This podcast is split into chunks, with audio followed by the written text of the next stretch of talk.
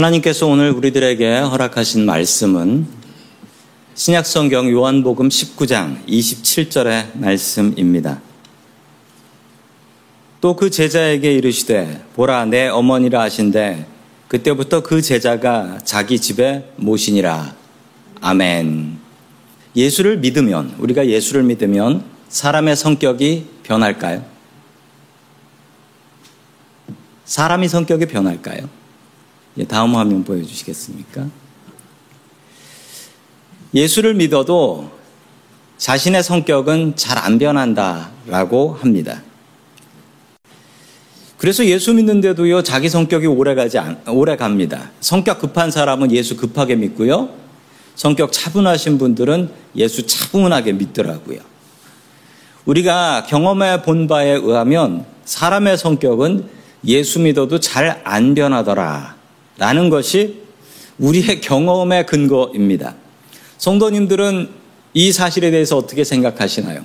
어, 난 예수 믿고 성격 바뀐 사람 봤는데 이러신 분도 계시고, 야, 나는 예수 믿어도 사람 성격은 안 바뀌더라. 이렇게 생각하시는 분들도 계실 겁니다. 어느 은퇴하신 목사님께서 설교를 하시면서 이렇게 설교를 하셨습니다.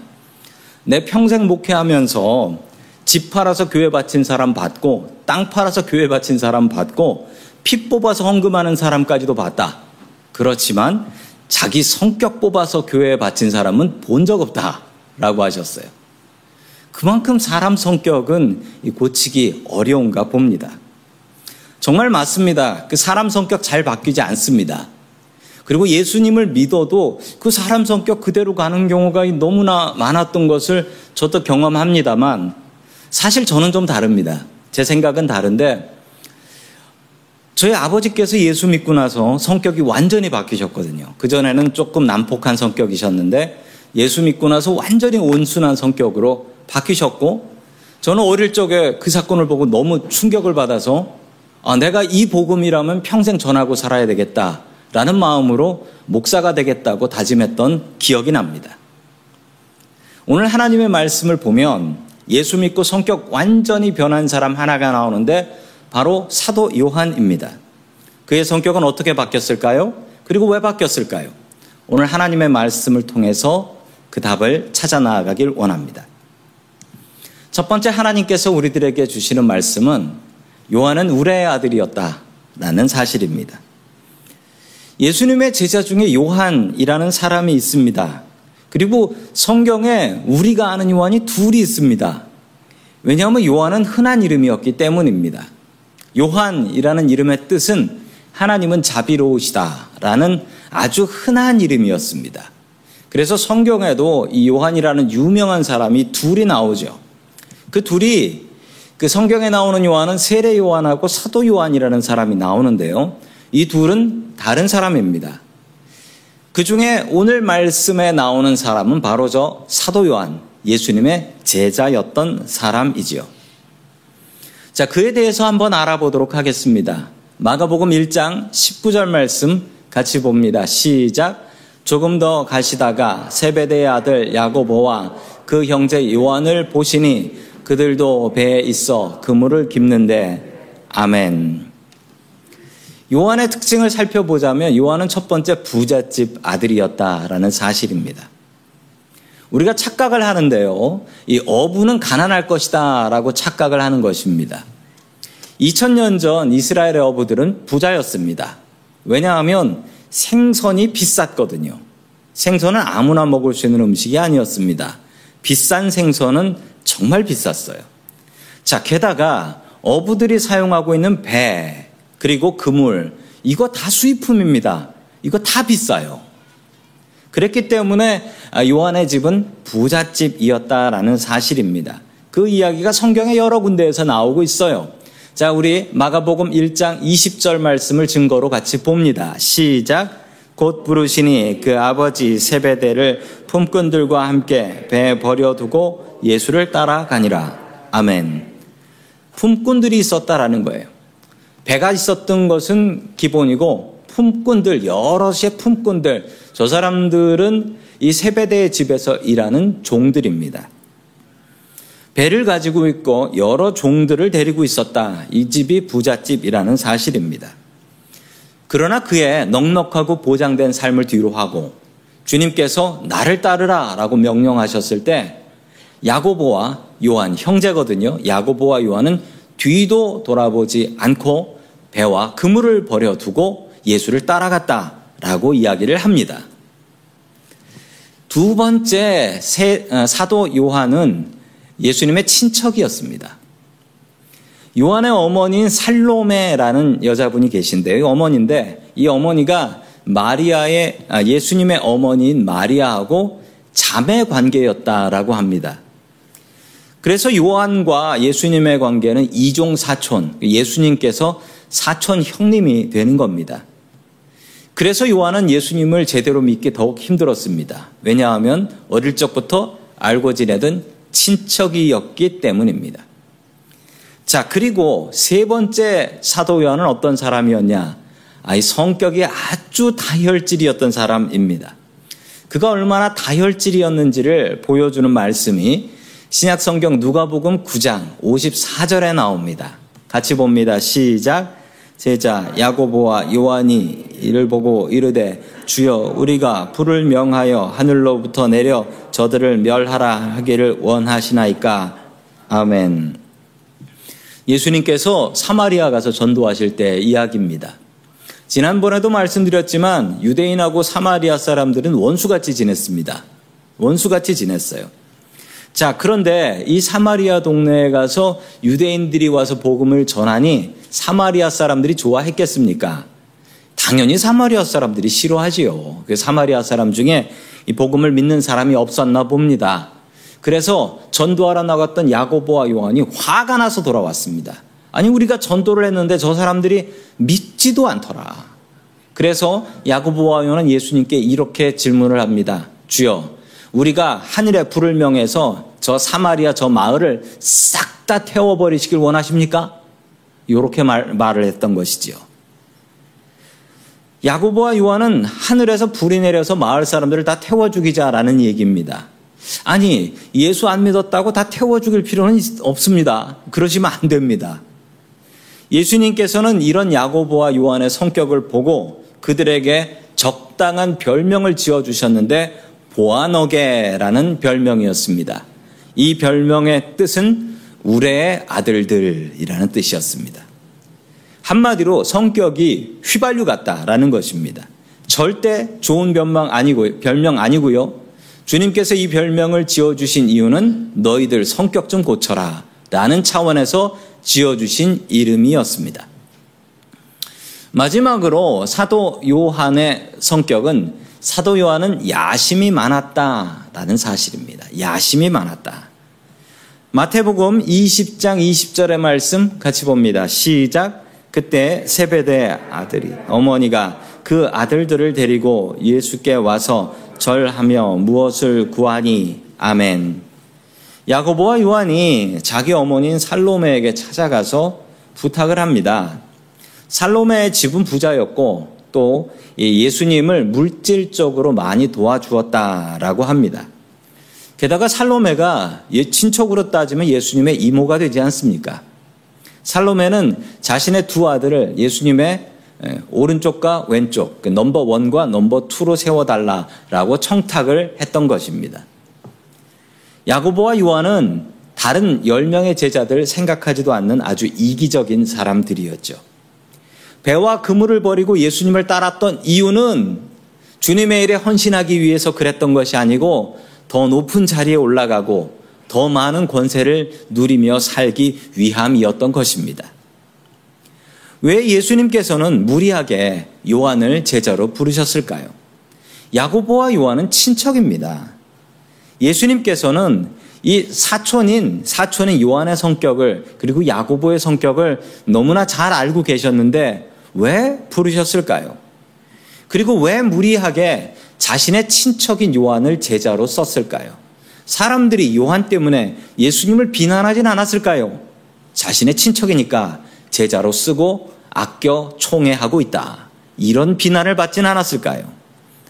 그러나 곰곰이 이 말씀을 묵상하다 보니 이 요한과 같은 자가 바로 우리들이라는 사실을 발견하게 되었습니다. 성경에 나오는 요한과 같이 부족한 사람이 바로 우리들이라는 사실입니다. 나같이 부족한 사람이 왜 예수를 믿게 되었을까요? 그리고 저같이 부족한 사람이 왜 목사가 되었을까요? 제가 목사가 되어서 예수님께 도움이 되었을까요? 이것은 모두 하나님의 은혜입니다. 주님께서는 우리를 주님의 백성과 제자로 불러주셨습니다. 우리들의 자격이 충분했기 때문이 아닙니다. 우리들은 정말 부족한 사람이고 우리가 예수 믿어서 하나님께 덕이 될 게 별로 없어요. 하나님 욕먹이지 않으면 다행인 자격 없는 우리들입니다. 그런데 주님께서는 그 손해 보실 것 각오하시고 우리를 주님의 백성과 제자로 불러주셨습니다. 이것이 은혜가 아니면 무엇이 은혜이겠습니까? 나를 불러주신 주님의 놀라운 은혜에 감사하며 살 수 있기를 주의 이름으로 간절히 축원합니다. 아멘. 두 번째 하나님께서 우리들에게 주시는 말씀은 요한은 사랑의 사도가 되었다라는 말씀입니다. 조금 전에 요한은 우레의 아들이었습니다. 그런데 이제 요한은 사랑의 사도가 됩니다. 어떻게 이렇게 반대로 사람이 변할 수 있을까요? 에베소에서 있었던 어떤 늙은 사도의 이야기입니다. 이 늙은 사도는 늘 예수님의 사랑만을 전파했다라고 합니다. 그날도 교인들에게 형제들아 서로 사랑하라 라고 말씀을 전하고 나니 교인들이 불평을 합니다. 사도님, 평생 사랑만 이야기하시네요. 다른 설교는 없습니까? 라고 비꼬아 얘기하니까 있지. 라고 하면서 다른 설교를 하셨답니다. 세 계명을 너희에게 주노니 서로 사랑하라. 라고 했대요. 바로 이 사람이 사도 요한입니다. 평생 사랑만 증거하셨습니다. 요한복음 19장 26절의 말씀 같이 봅니다. 시작. 예수께서 자기의 어머니와 사랑하는 제자가 곁에 서 있는 것을 보시고 자기 어머니께 말씀하되 여자여 보소서 아들이니이다 하시고 아멘. 요한복음에 이상한 제자가 하나 나옵니다. 이름이 없어요. 오늘 말씀해 보면 이름 없는 제자가 나오죠. 그냥 이름을 딱 얘기하면 되는데 사랑하시는 제자. 예수님께서 사랑하시는 제자라는 거예요. 이 사람 누구일까요? 이 사람이 바로 요한입니다. 사도 요한이 자기의 요한복음을 쓰면서 자기의 이름을 넣지 않고 예수님께서 사랑하시는 제자 라고 기록을 하고 있는 것입니다. 보아녹의 우레의 아들은 요한의 첫 번째 별명이었습니다. 변화되기 전. 그리고 나서 요한에게는 별명 하나가 더 생겼는데 그 별명은 사랑하시는 제자, 사랑의 사도입니다. 계속해서 27절의 말씀 같이 봅니다. 시작. 또 그 제자에게 이르시되 보라 내 어머니라 하신데 그때부터 그 제자가 자기 집에 모시니라. 아멘. 다른 모든 제자들은 예수님을 버리고 떠나갔습니다. 주님의 십자가 밑에 남아있는 제자는 딱 하나 요한밖에 없습니다. 친척이라서 그럴까요? 아니요. 야곱은 어디 갔습니까? 친척이라서 그 자리를 지킨 것이 아닙니다. 요한만 도망가지 않고 십자가 밑에서 예수님을 바라봅니다. 그러자 예수님께서는 요한에게 자신의 어머니인 마리아를 부탁했습니다. 죽을 때까지 우리 어머니 마리아를 모셔다오. 이제 너의 어머니다. 보십시오. 이제 저 사람이 어머니의 아들입니다. 물론 마리아는 요한의 이모가 됩니다. 그러나 어머니는 아니죠. 게다가 마리아에게 예수님 말고 다른 아들이 없었던 게 아닙니다. 다른 이름의 야고보라는 아들도 있었고 그 아들이 어머니인 마리아를 모시고 있었죠. 그런데 왜 예수님께서는 요한한테 모시라고 하는 것일까요? 그것은 예수님께서 미래에 벌어질 일들을 알고 계셨기 때문입니다. 죽어라고 형을 욕하던 야고보는 예수님의 십자가와 부활을 보고 예수님의 제자가 되고 예루살렘 교회의 지도자가 됩니다. 그래서 어머니 마리아를 모실 수 없었던 것이죠. 그래서 요한한테 우리 어머니 마리아를 모셔다오 부탁을 하게 되는 것입니다. 예수님께서 십자가에 돌아가시고 천국으로 올라가신 뒤에 예루살렘 교회는 놀랍게 부흥했습니다. 성경에 보면 예루살렘 교회에 한 주에 한 주에 왔던 새가족 숫자가 3천 명이었다라고 기록하고 있습니다. 기가 막힌 일이지요. 목회자로서 한 주에 3천 명이 등록을 했다. 이건 뭐 가슴이 벅차는 일이 아니겠습니까? 베드로는 예루살렘 교회의 지도자가 됩니다. 그런데 요한은 그때 무엇을 하고 있었을까요? 요한은 박해가 시작되자 묵묵히 마리아를 안전하게 모시기 위해 위험한 예루살렘보다는 에베소라는 곳으로 피난을 가게 됩니다. 그리고 에베소에 가서 에베소에서 일곱 교회를 섬기게 되고 그 일곱 교회를 섬기는 편지를 쓰는데 그게 바로 요한계시록이라는 책입니다. 요한계시록에 보면 일곱 개 교회 리스트가 나옵니다. 에베소, 서머나, 버가모, 두아디라, 사데, 빌라델피아, 라우디게아 일곱 개의 교회 리스트입니다. 저는 요한계시록의 일곱 교회를 보면서 야 우리 요한 사도 요한이 목회를 아주 크게 했구나. 저 지역에 일곱 개 교회를 담임했으니 얼마나 대단한가라고 생각했는데 실제로 성지순례를 다녀오셨던 분들 그리고 교수님의 이야기를 들으면 저 일곱 교회들은 정말 작은 가정교회였다. 가정집 교회였다라는 거예요. 기껏해야 거기에 들어갈 수 있는 사람이 20명, 30명도 안 되는 작은 교회들이었다라는 것입니다. 일곱 교회라고 하면 대단한 교회인 것 같지만 정말 부족한 교회였던 것입니다. 예전 같으면 속에서 불이 올라왔을 것입니다. number one이 되고 number two가 되어야 되는데 베드로는 number one이 되어 예루살렘 교회 지도자가 되었는데 나는 지금 무엇인가? 그러나 요한은 그렇게 생각하지 않았습니다.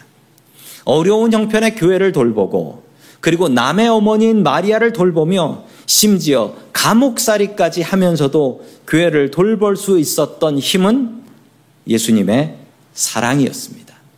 그래서 요한복음에 요한은 자신의 이름 대신 사랑하시는 제자라고 설명하고 있는 것입니다. 예수님의 사랑을 경험하고 나니 그 사랑으로 살 수 있게 되었습니다. 주님께서는 나를 사랑하십니다. 그 사랑을 체험하시기를 소망합니다. 그리고 그 사랑의 힘으로 믿음 생활하고 이 세상 살아가는 저와 성도 여러분들 될 수 있기를 주의 이름으로 간절히 축원합니다. 아멘. 마지막 세 번째로 하나님께서 우리들에게 주시는 말씀은 주님을 충분히 가까이 하라라는 말씀입니다. 요한이 이렇게 변화된 근본적인 이유는 무엇일까요? 사람의 성격이 쉽게 변하는 것이 아닙니다. 그런데 어떻게 이렇게 사람이 변할 수 있을까요?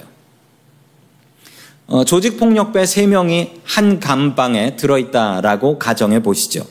그리고 그러실 리는 없지만 예수님께서 그 감옥 감방에 같이 들어가셨다라고 한번 생각해 보십시다. 그러면 예수님께서 폭력배들의 영향을 받아서 폭력배가 되실까요? 아니면 그 세 명의 폭력배들이 예수님의 영향을 받아 예수 믿게 될까요?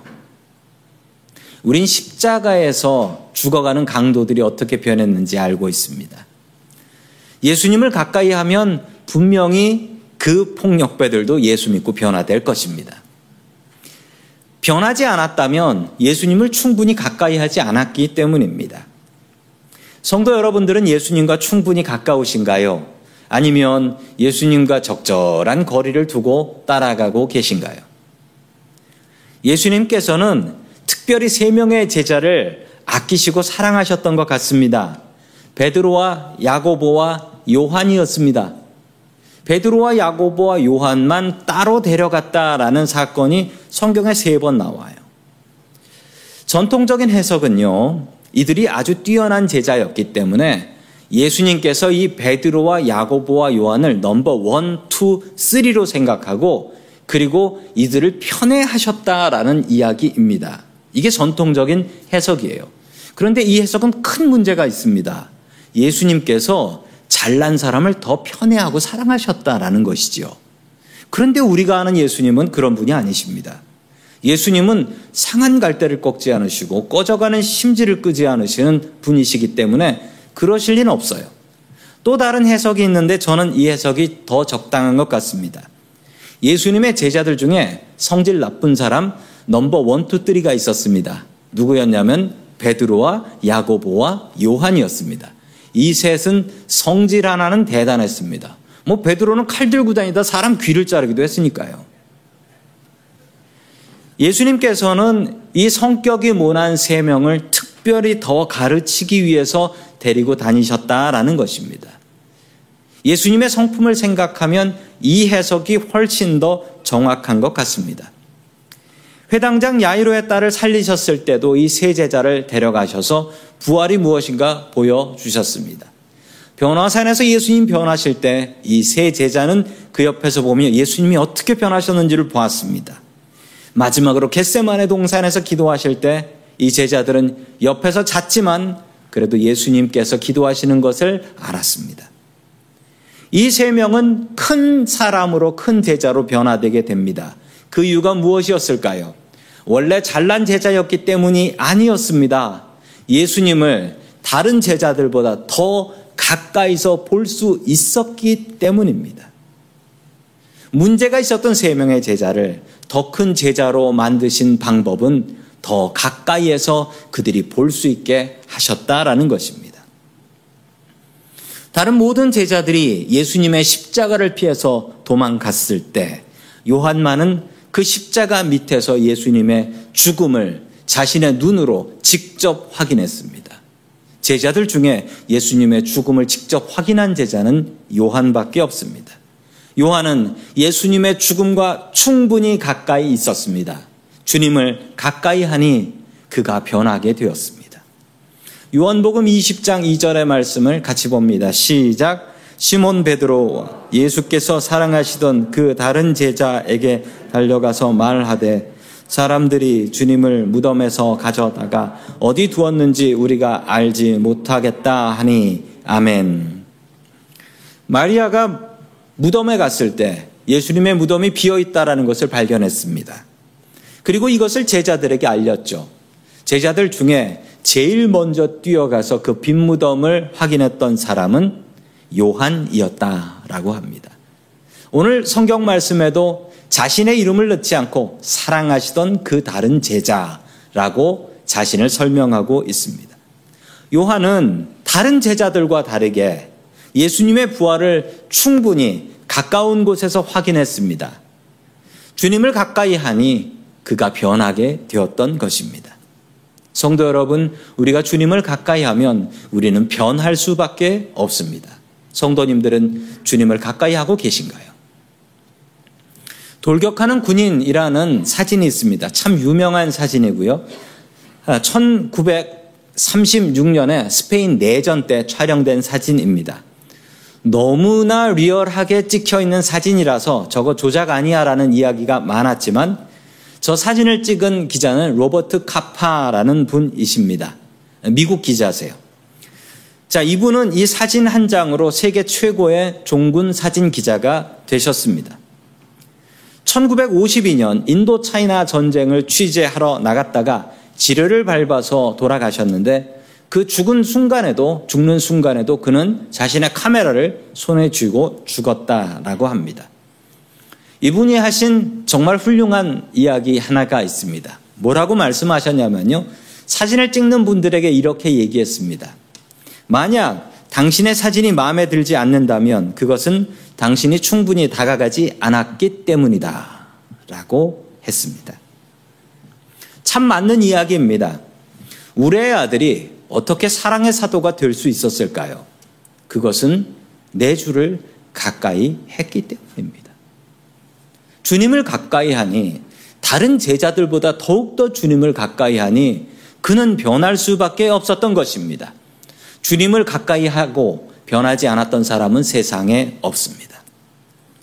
성도님들은 예수를 믿고 무엇이 변하셨습니까? 아직도 나에게 변화되지 않은 성품, 변화되지 않은 모습이 있다라고 한다면 그것은 우리가 주님을 충분히 가까이 하지 않았기 때문입니다. 매일매일 주님을 가까이 하십시오. 매일매일 말씀을 가까이 하시고 매일매일 기도를 가까이 하시고 찬송을 가까이 하시고 더욱더 예배드리고 주님 앞에 나아가야 합니다. 주님을 가까이 하여 변화된 삶을 살아갈 수 있는 저와 성도 여러분들 될 수 있기를 주님의 이름으로 간절히 축원합니다. 아멘. 다 함께 기도하겠습니다.